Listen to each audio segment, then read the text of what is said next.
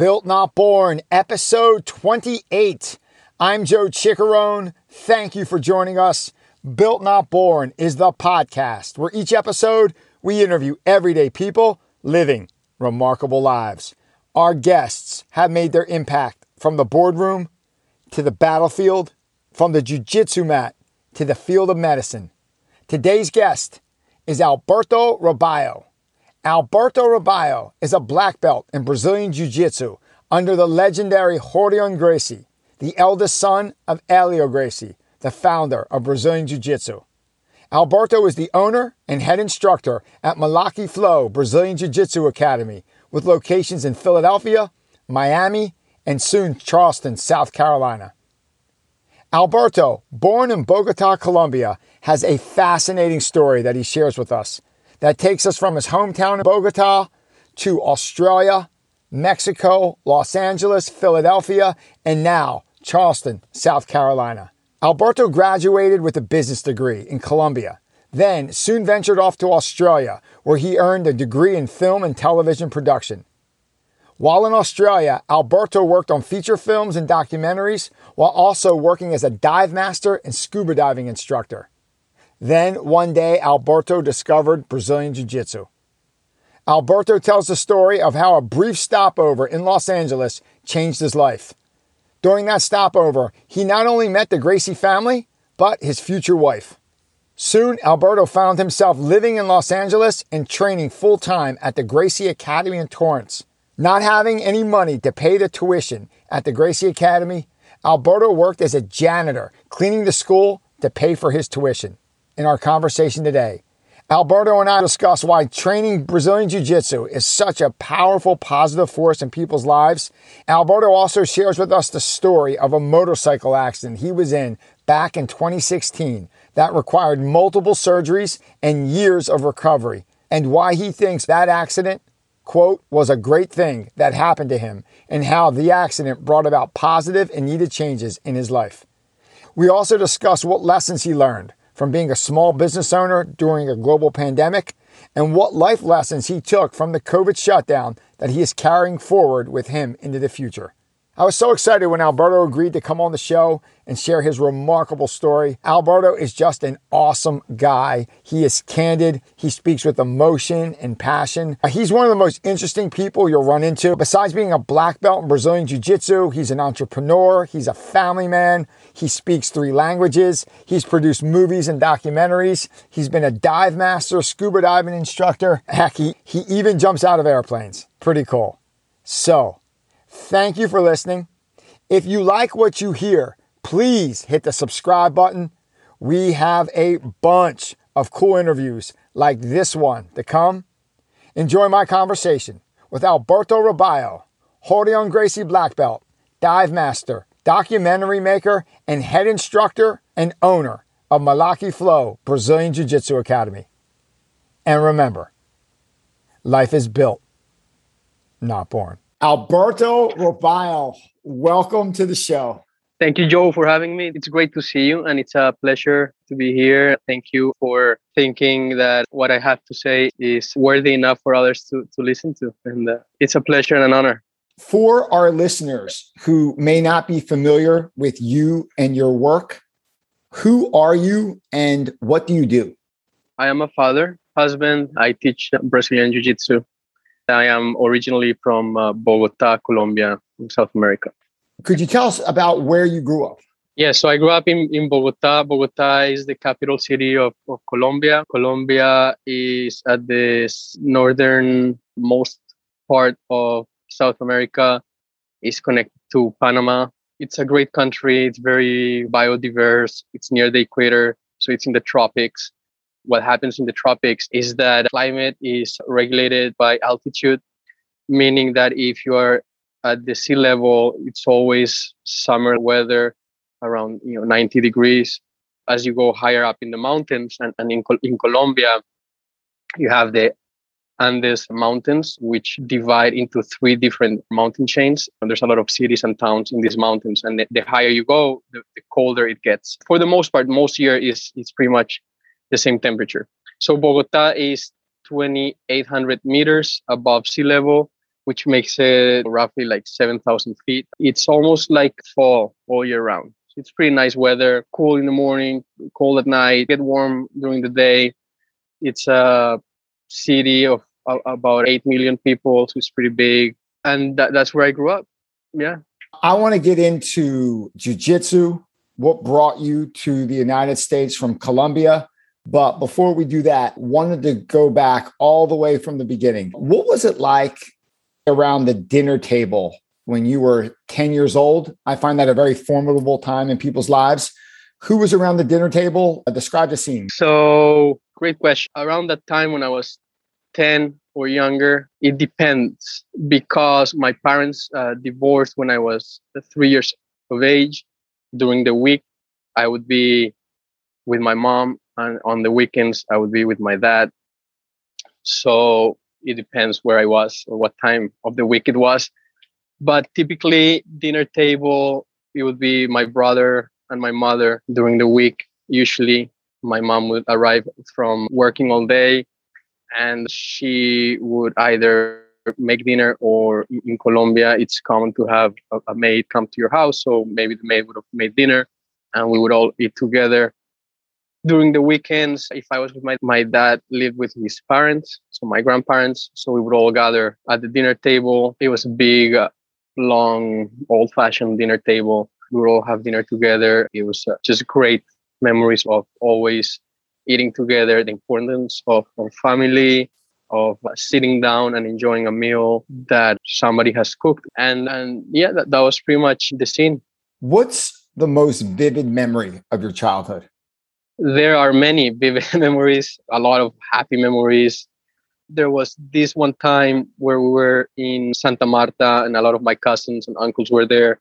My uncle at the time was in the Navy, and the Navy had clubs or resorts throughout the country for the officers. Santa Marta is in the north of Colombia. It's in the Caribbean Ocean. It's a beautiful place.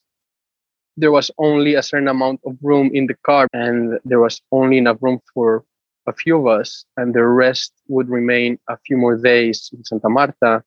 Most of the kids, me being the youngest, wanted to go back to Barranquilla. So the adults decided to organize some type of raffle to decide who would return in the car. And the last seat, I won. So I was very happy. However, my cousins from here, from the United States, were visiting. And my oldest cousin really wanted to go back to Bahrain, but she lost.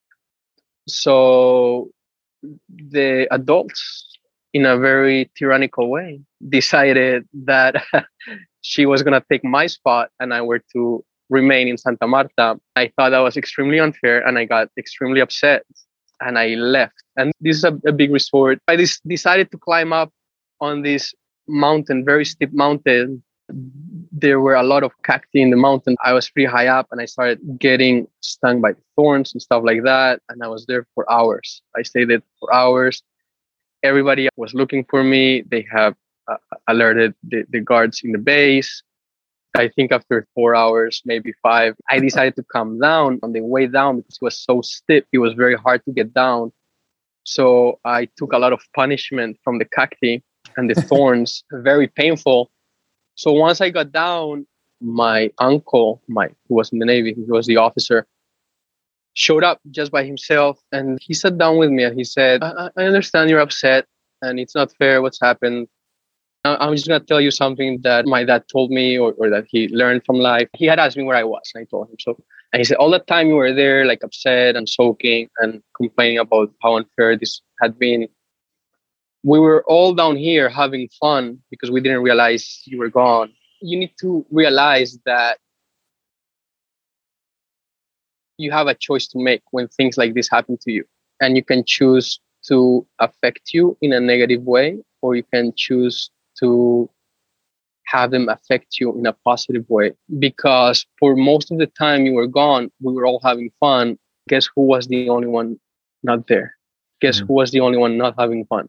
Who was the only one not enjoying it? It was you. So if you had a different attitude about it, you could have let it go a little bit quicker. You wouldn't have experienced all the pain you experienced by going into the mountain and missed out on a joyful time that we were all having. And that really changed my perspective on things. Understanding that things are going to happen to you no matter what, unfair things, unfortunate things, challenging things. We cannot control those, but what we can control is our attitude towards those things. That story is a microcosm of Stoicism. One of the tenets of Stoicism is that it doesn't matter what happens to you. It's all about how you respond. And then you control the meaning of an event. The event's almost inanimate, and you determine if it's good or bad or happy or sad. And it's your response and your reactions. And that determines basically the course of your life. That's what you're saying, right? Yes. And in many ways, I link it to jiu-jitsu. When you're sparring, it's hard to control how your sparring partner, and I would say even in a real fight, how an opponent that's fighting for their life is going to react. You cannot tell. You have to wait and see. And from that reaction, you have to make the best out of it. But the only way you can make the best out of that reaction or allow that type of reaction to favor you is by being observant, trying to stay calm, trying to stay relaxed, assess all the possibilities. And if you're well prepared, you'll be able to opt for the best option that your opponent has given you. And I think that's the beautiful thing about jiu-jitsu is that it's the connections with everyday life and the practice of the art. I want to go deep into jiu-jitsu, but before we do, you have an interesting background. In college, you got your BFA in film. You were a production. Yes. Interesting. How did you get into that? How did you film, video, TV production, working documentaries in Australia, LA, and Mexico? How did you get into film? I graduated university in Colombia with a business degree. I started working at a corporation. And it was an amazing job. It was like my dream job. And I was like, man, I can't believe I nailed it. And I got it. And this is so cool. And after 3 years, I realized that was not what I wanted to do with my life. I looked at my options. I thought Sydney, Australia would be a good place to go and try to be by myself and change perspective and change things for a while. So I went there initially for a bachelor's degree in environmental sciences because I was into scuba diving a lot and I thought it was really cool to scuba dive, and that world I was very passionate about it. When I arrived to Sydney and I got the tour of the university and a better understanding of what the course entailed, I realized that I would spend most of the time in a lab or in front of a computer processing data or information. And I'm like, well, it's very similar to the corporate life. That's not what I want to do. And a good friend of mine was doing film at the time. I decided to study film and TV production, and you learn how to operate a camera and edit, put together a script, a proposal, run a budget, and organize a film crew. I did 2 short films there of my own, and I helped him out a whole bunch of short films, 1 or 2 feature films. Of all the great places to relocate your life, how did you realize Australia was the place? So like a lot of things in my life, I've realized what I don't want to do or where I don't want to be first. That kind of leaves some options open. I knew I did not want to come to the United States because I had been coming here for a while. I had family here. I did not like it. The United States, in my mind, had a bad rep through media and what you hear when you're outside of the United States. And I didn't want to be close to family. I wanted to be like left to my own devices, to have like more of an adventure and a challenge and be able to really know myself. And I had a few friends in Australia and they spoke about how great it was. So I'm like, you know what? It seems like a good place for me to be. The other thing is realizing that as a Colombian, there were not a lot of places where we would be welcome because of drug trafficking and all these issues that were arising specifically from Colombia at the time. So my options were very limited on where I could go and do study abroad. So Australia were one of the few places on the list that allow that. You're in Australia. You work a couple years at a corporate job. You got your scuba diving. You're a dive master. You're doing really cool stuff in the water. You're doing video, film, production, doing documentaries. At what point does jiu-jitsu come into your life? So jiu-jitsu came to my life in Colombia when I was in university. I was big into rock climbing. We go rock climbing every weekend, had a great group of friends, and I was loving it. I became very close friend with Ricardo Bayona, who's my business partner and best friend for a long time. Ricardo was big into working out at the gym. And a friend we had in common who looked at me and he said, dude, you are, how did he put it? He said, you're skinny where you should be fat, and you're fat where you should be skinny. Yeah, I thought it was hilarious. And he was right. I was very like lanky and very skinny. I had a little bit of a belly maybe. I am still like that. I'm the first one to recognize I'm still fat where I should be skinny and skinny where I should be fat. But it was even worse back then. So my friend Ricardo also laughed. He was there and he said, you should come to the gym with me. So I started doing that. And in that process, there was somebody he knew who did kickboxing and was very good, very talented. We started training kickboxing with him. And in the past, I had done karate. I've always liked and been drawn to martial arts. We started doing kickboxing with him. He started teaching us.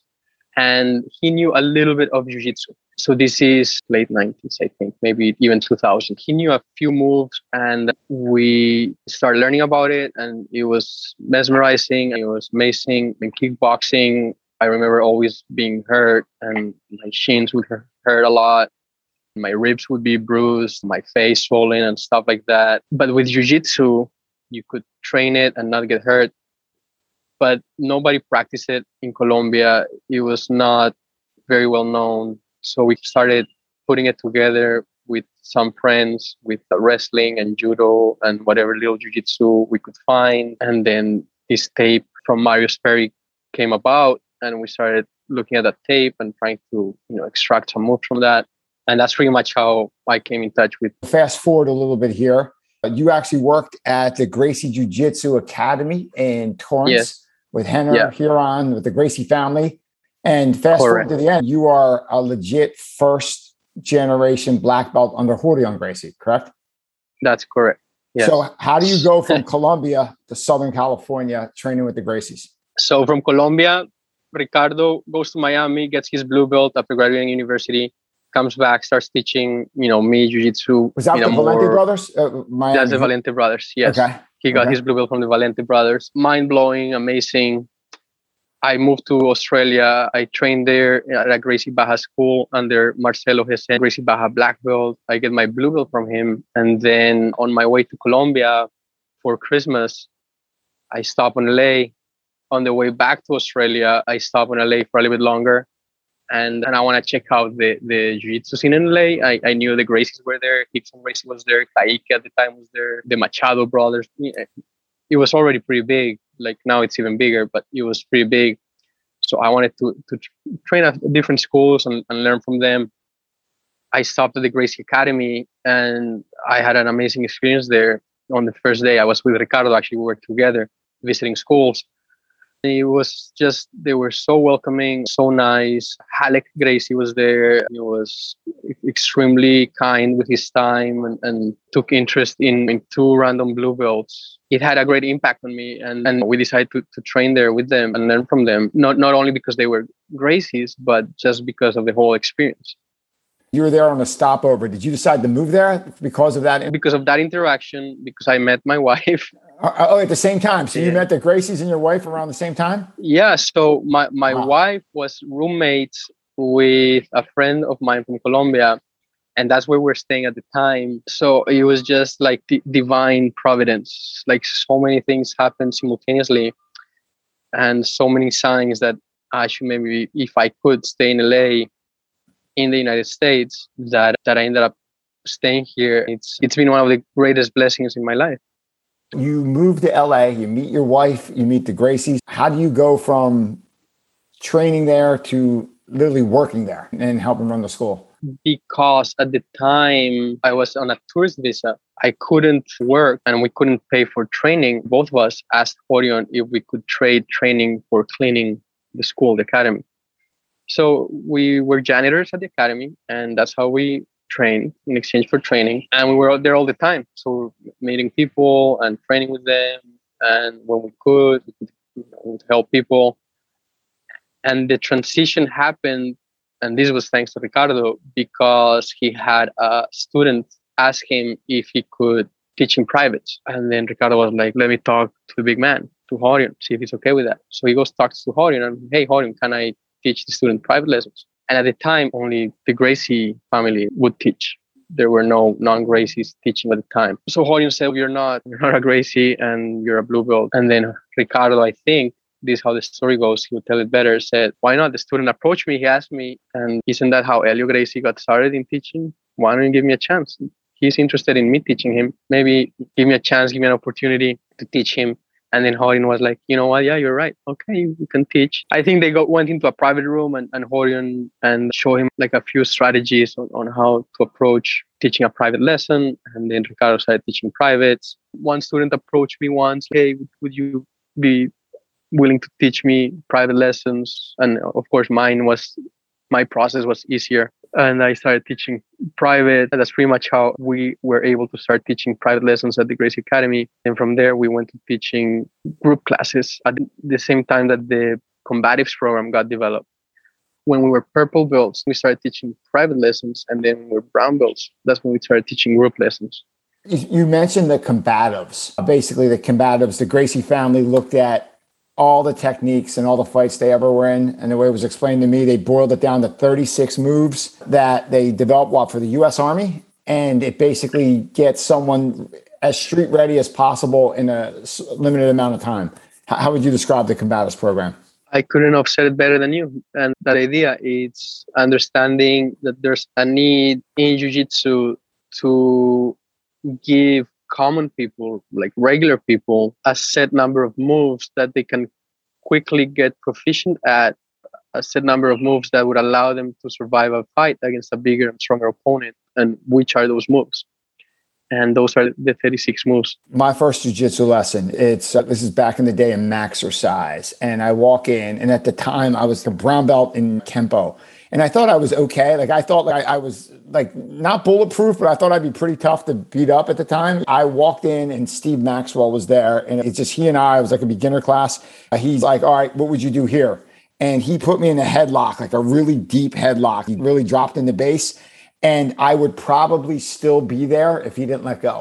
I had no idea, like 10 years of martial arts, I had no answer to it. Then he goes, all right, do it to me. I did it to him. And he did like the combatives move to get out of a headlock. And I'm like, where do I sign up? Done. Like, all right, you got me. And I literally traded the brown belt for a white belt, like on the spot. And yeah, amazing stuff. That's pretty cool story. How many years did you spend at the academy? I think it was 5 years. At some point you make your way to Philadelphia. So how do you go from the Gracie Academy to Philadelphia? It's 2008. The housing bubble happens. There's an economic collapse. Because of that collapse, a lot of the projects that I had going on or looking to film and do were completely shut down. My wife and I were in a pretty rough financial spot. So much so that we were coordinating our parents' visits so that when they would come visit us, we could get our gas tanks filled so that they could fill their refrigerator, so they could help us with bills and stuff like that. We already had our first son, Vicente. He was born. I never really liked LA to raise a family. I never felt at home in LA. I was really there because of the opportunities for film production and for the Gracie Academy. But then with this and these hardships, we start realizing that we have to do something. We cannot keep as we're going because it's unsustainable. So one of the options is to move with family. So we decide to move to Philly, where her family is from and she's from, and be closer to family and have that support system. Because in LA, we're pretty much ourselves and that's it. That's what drove that decision to move to Philly. You move out here and open up your own jiu-jitsu academy, correct? Correct. Can you think of the first time you were looking at a building and you step in it and it's your academy? What's that like? What's that process like? How we did it, again, because we had accumulated of debt. We had no money. She moved first with Vicente to her parents. And we decided that I would stay in LA because at the time I was working at the academy. I was working as an EMT with the fire department. One of the solutions that we had thought about before was for me to become a firefighter. which didn't happen because LA County and LA Fire, LA City, they had frozen all hiring processes because the people who were going to retire couldn't retire anymore because they had lost their 401ks, their pensions, all of that. That means if they don't retire, there's no room for new people to come in. So that got stagnant. That was not going anywhere. However, I had a job. I was working at the academy. We had her move to Philly first.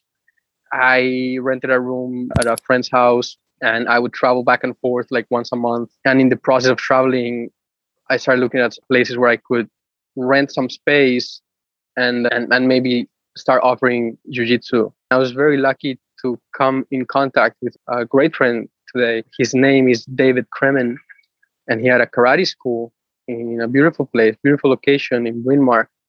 So I go in with Trish, my wife, and Vicente, and I'm like, hey man, do you consider letting me teach jiu-jitsu here in your space whenever you're not using it? And he's like, yeah, sure, very cool. And I just couldn't believe it. And that's how I found that spot. And then I went to another place in Upper Darby, and a similar story. In the process of those 6 months, I bought mats on a credit card, traveling back and forth, got everything ready, asked Hélio a bunch of questions about his time in the garage days and how to scale the business and all of that. And he was very helpful in the process and very informative and instructive. He's always been very supportive. And that's how the school got started in Philly. It was 2 locations, and we would roll the mats every night and pick them up.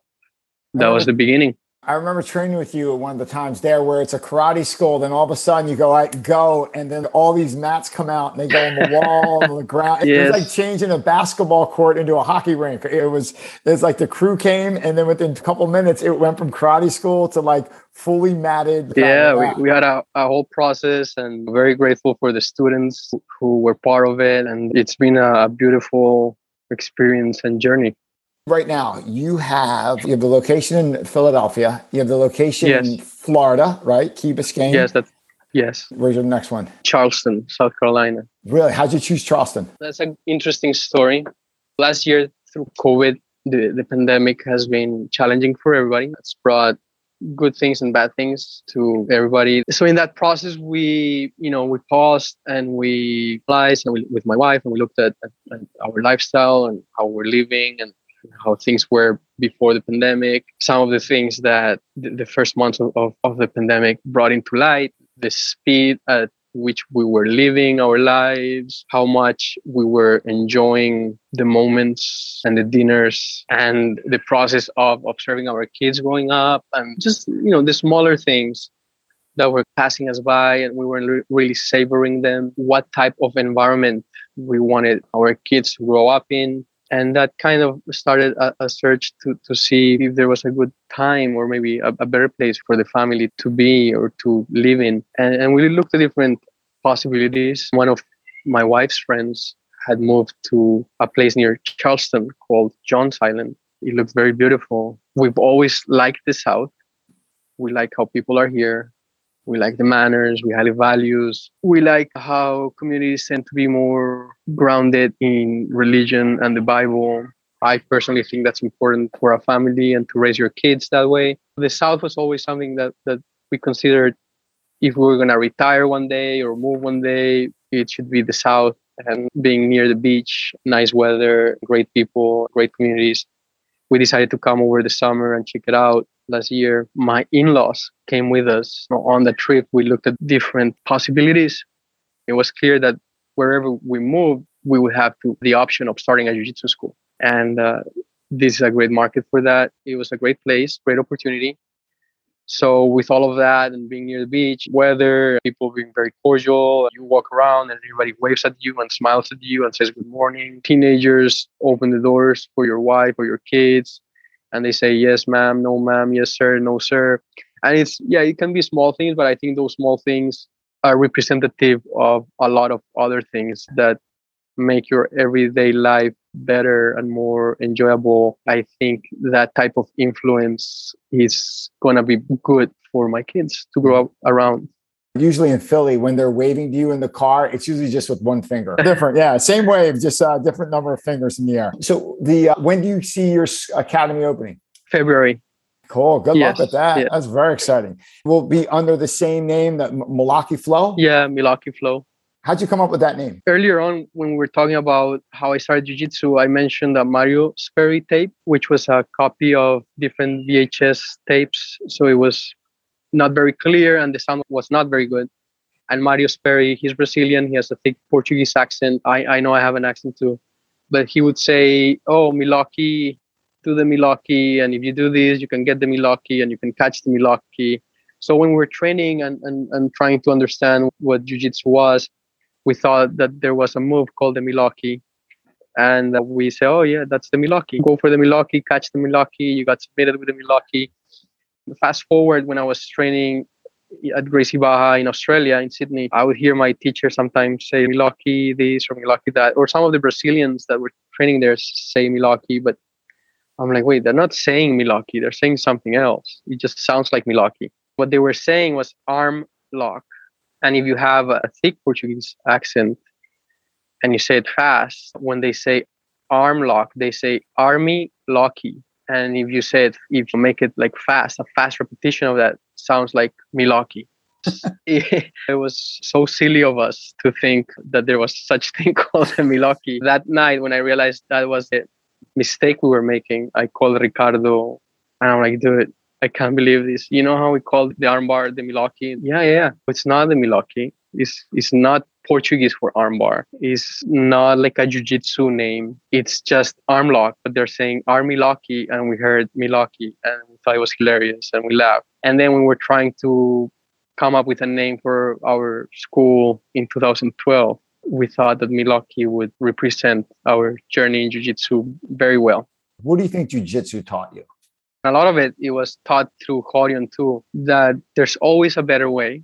In combination with something I learned in scuba diving as an instructor, is that when you are faced with adversity or a challenge, the first thing you should do is pause, breathe, and understand your options so that you make the best decision possible at the time. That's pretty powerful. You're saying when you're faced with adversity, the first thing you do is pause, breathe, then understand your options. That's a great. Thanks for sharing that. My pleasure. Also, too, want to touch on a few years back, we're in an accident, correct? Yes. Tell us about that, how that happened and how that influenced your training. Do you mind sharing that story?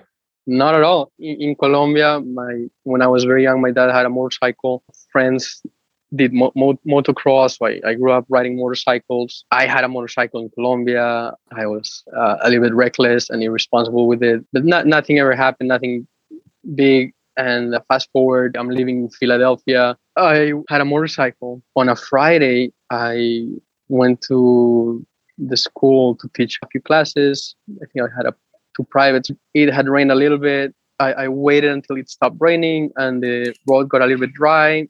And I was driving back home, and then a lady pulled out of a smaller street without looking, and I wasn't able to stop. I hit the front part of her car, and I flew over her hood and landed on the opposite lane. And that was the accident itself. And then a funny part is that as soon as I landed, because my wife was waiting for me, my in-laws were at my house, I think had other family members, my in-laws, all the kids. At that time, my wife was pregnant with my daughter. So it was my two boys, my in-laws, my wife were waiting for me for dinner. I had told her I'm on my way home. So when I landed, I knew to stay still, but I also knew that they were waiting for me for dinner. And I was really close to my house, actually, like a few blocks away. So I pulled out my cell phone, put it on the ground. I was in a lot of pain. And I dialed, and I'm like, honey, I'm okay. But I was just in a motorcycle accident. Wow. So I knew I had to call her, because if I didn't, they take me to the hospital, hours pass by or minutes pass by.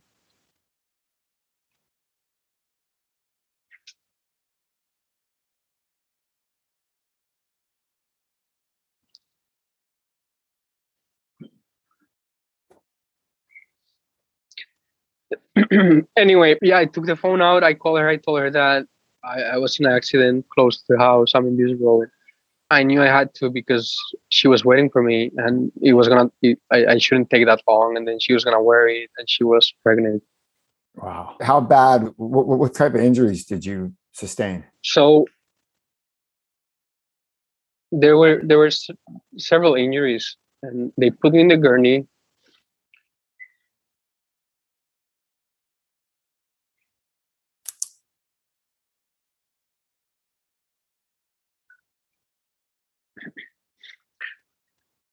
So they put me in a gurney, and my left knee was killing me. My right ankle was pretty painful. I think that was like the most painful parts of the whole thing. So they take me to the hospital. Nothing major seemed to have happened. And when they transfer me to the bed and they start cutting all my clothes off, and they move my leg, like tons of blood starts squirting out. Wow. So very quickly, it goes from like mild trauma to a major trauma. There was a huge cut on near my groin, and it was just a few inches away from my femoral artery. Wow. So it didn't cut it, of course, because I wouldn't be telling the story if that was the case.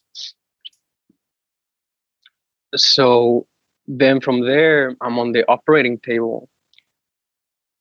They had to stop the bleeding, and they're trying to put a tube through my urethra, but it's not going in.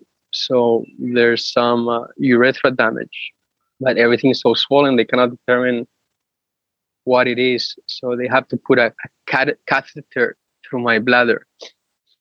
And I was with a catheter like for 3 months, I think. And they didn't know if I was going to have that as a permanent, thing, or if my urethra eventually would heal itself and they would be able to remove the catheter. And then, of course, the knee and the ankle, which were the most painful, were a few fractures, but they were the least concerning at the time. Thank you for sharing that. What year did that accident happen? That was 2016. Well, how long did it take you to recover so you felt like yourself again? I'm still getting there. Really? Yeah, so after the accident, or after they were able to take the catheter out, I started moving and got very anxious to get back into jiu-jitsu. I think I started teaching again in September. So the accident happened in April.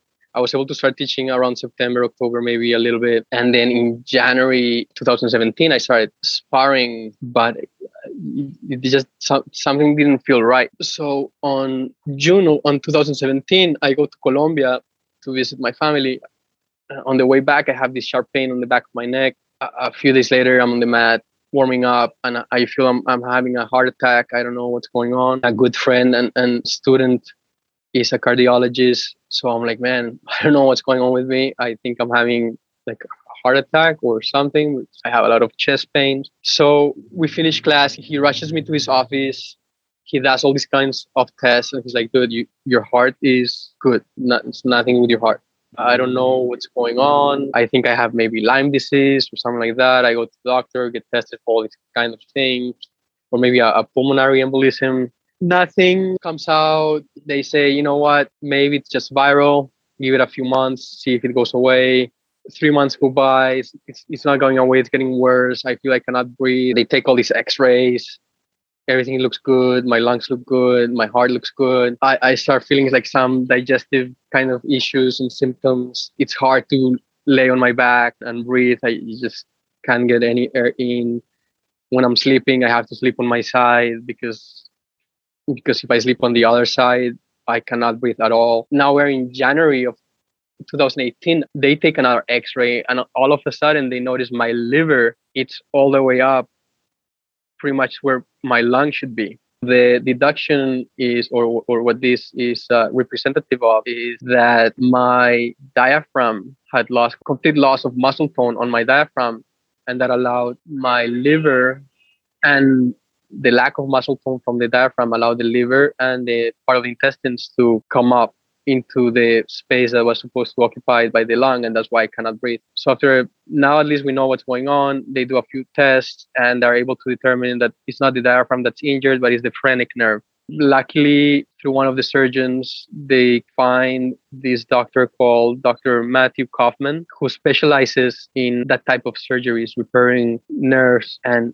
grafting nerves, or doing like what you call a stent, like bypassing areas of the nerve that are damaged. He's a great man too. People love this guy, and I can see why, because he has a great personality. A lot of times they say surgeons can be very cocky and very arrogant. He's the opposite, very creative. He came up with this procedure.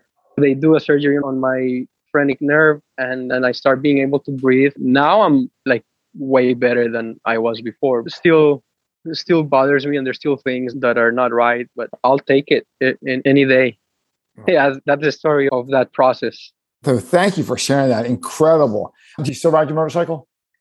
No, I used to ride my motorcycle to go skydiving. Okay.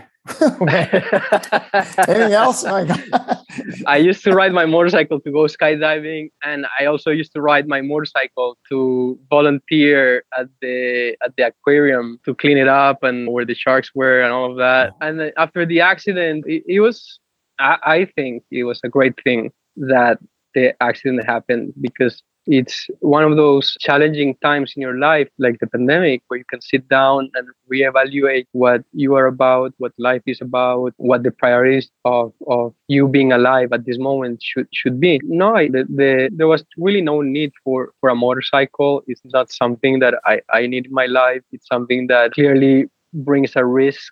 There's not enough reward in assuming that risk in order for me to take it right now. And maybe when I'm 65 or 70, I'll get a bike again. I don't know. I don't have a motorcycle anymore. I remember before the accident, you used to show up at the OG Balance Studios on Bonzel Street, and we'd be training and we'd do the big open mat, and then you would be beating up all the purple belts. You'd be kicking my butt. Then at the end, we'd all walk out, and then you jump on your motorcycle and drive away. I'm like, that guy's a legend. Oh my God. Comes in, beats everyone's up, and drives away on his motorcycle. Man, that's right out of the movies.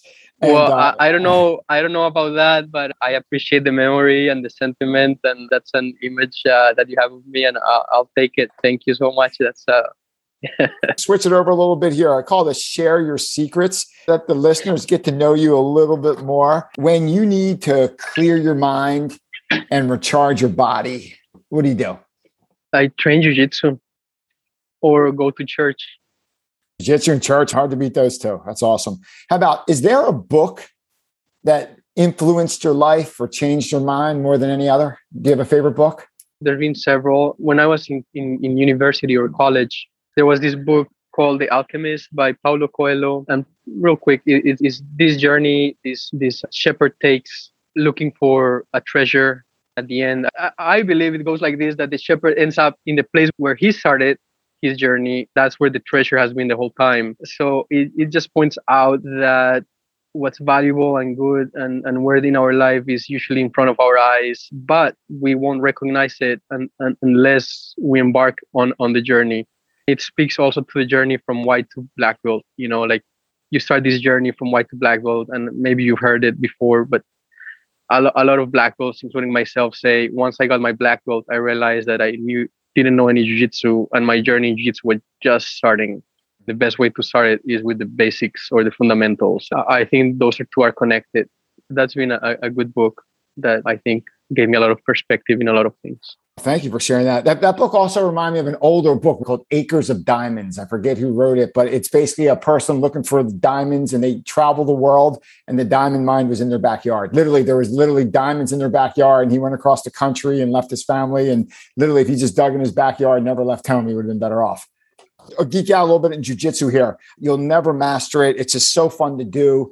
I remember going 3-4 times a week to jiu-jitsu for years and I felt like I was getting worse. I had 50% of 200 techniques in my head where I didn't really master any of them. I just had all these techniques in my head, and I was just getting worse. One of the instructors was Drew Vogel, and he pulled me aside and he said, you got to go back to the basics class. And I want you to do the combatives, the fundamentals, and just stick with those 36 moves. That's 36 moves. From that, I came with a love of basics. And it's so humbling where probably I went through teaching it for 5-6 years, the combatives, and then watching it, the course seven times complete, taking notes and doing it with my son. And literally, and I still learned something the eighth time I watched that video. There's always some little nuance, some little angle or technique. Wow, I forgot about that. What do you think it is where it's so hard to master? It's like a lifelong pursuit. I think we get it because we get in the way. Our brain gets in the way. As the name of the school is Malaki Flow. And the word flow is very important in the name because the state of flow or the state of Rausch, I think it's how Nietzsche defined it, is this state where you are fully aware of present moment and nothing else matters. And there are no thoughts. You're just doing and there's no time. Things are just happening and you're just a part of it. And I think it's a great state of mind or being or consciousness. When you think about it, there's no thought process.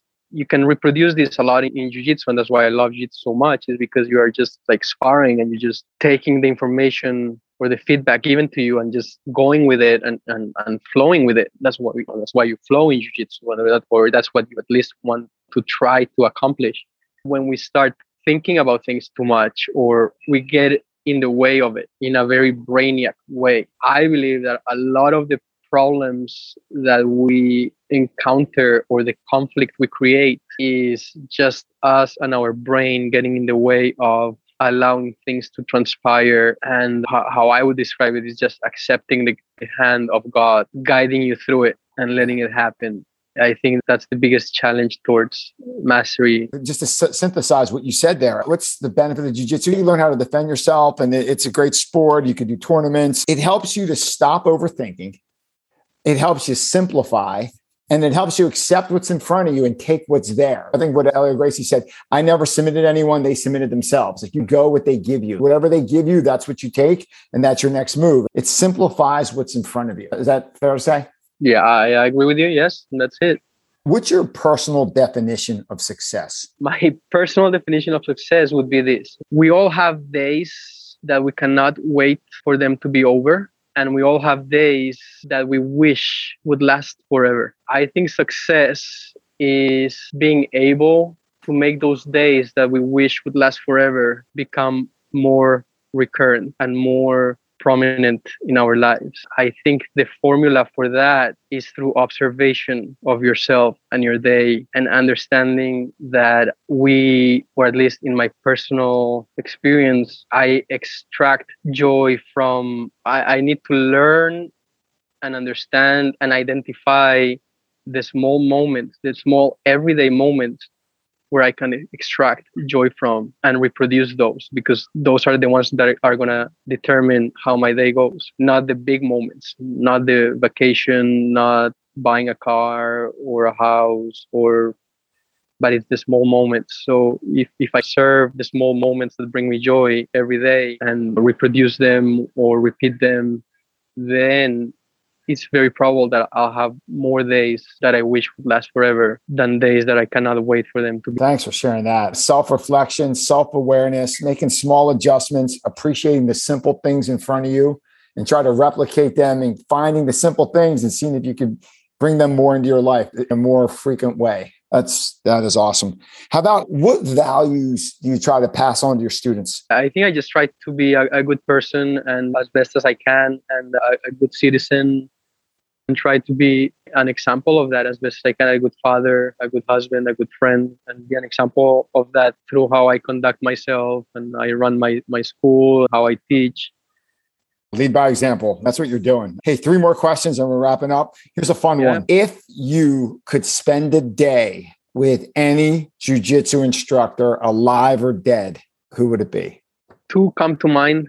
Hélio Gracie at his ranch in Brazil, or Rolls Gracie, who many say is the responsible for a lot of the innovation in modern jiu-jitsu.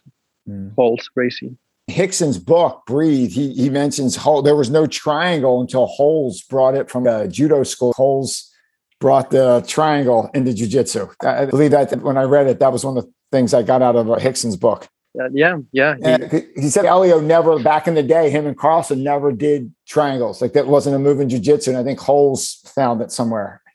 and a lot of wrestling too. He brought into jiu-jitsu. Really? Oh, that's wild. So Hélio and Rolls, wow, phenomenal. Two more questions. You mentioned back when you were 10 years old, you're splitting time with your mom and your dad. If you could go back and talk to the people around that dinner table when you were 10 years old, what would you like to tell them? Maybe just say thank you. Thank you for the life they have provided and the example. That's great. Last question. If you had to get a quote or a saying tattooed on your body, what would that quote or motto say? I think it would say God, family, country, and then I would add jiu-jitsu to it. That is awesome. God, family, country, and jiu-jitsu. Wow. Yes. It's a reminder of the guiding principle in my life and the priority of who I should serve through my life and everything I do. God, family, country, and jiu-jitsu. I think that is about as good a spot as any to wrap it up. Alberto Rubayo, first off, I'd like to thank you for your time. Thank you for joining us. Always awesome to see you. I'd like to thank you for the dozens of ass whoopings you've given me on the mat and always leaving me with a lesson at the end. Always showing me something that I didn't know. You'd kick my butt and tell me what I needed to improve. So I really appreciate you, man. If people are looking for you and your academy online, where can they find you on the internet? MilakiFlow.com or MilakiFlow on Instagram and Facebook. That's the best place to find us. So yeah, and if you guys are around in Philly or in Miami or Key Biscayne and next year in Charleston, please feel free to come by and say hi and train and roll, and we'll share some jiu-jitsu and grab something to eat afterwards. I'll put the website in the show notes where the people in those areas, they can find you. But Alberto, awesome to see you, man. Wish you nothing but success with the new academy in Charleston, and keep rocking, man. You're one of the good ones. I appreciate it. Thank you, Joe, man. I appreciate the time and the opportunity to sit here and chat with you. My best, everybody. Take care. Bye.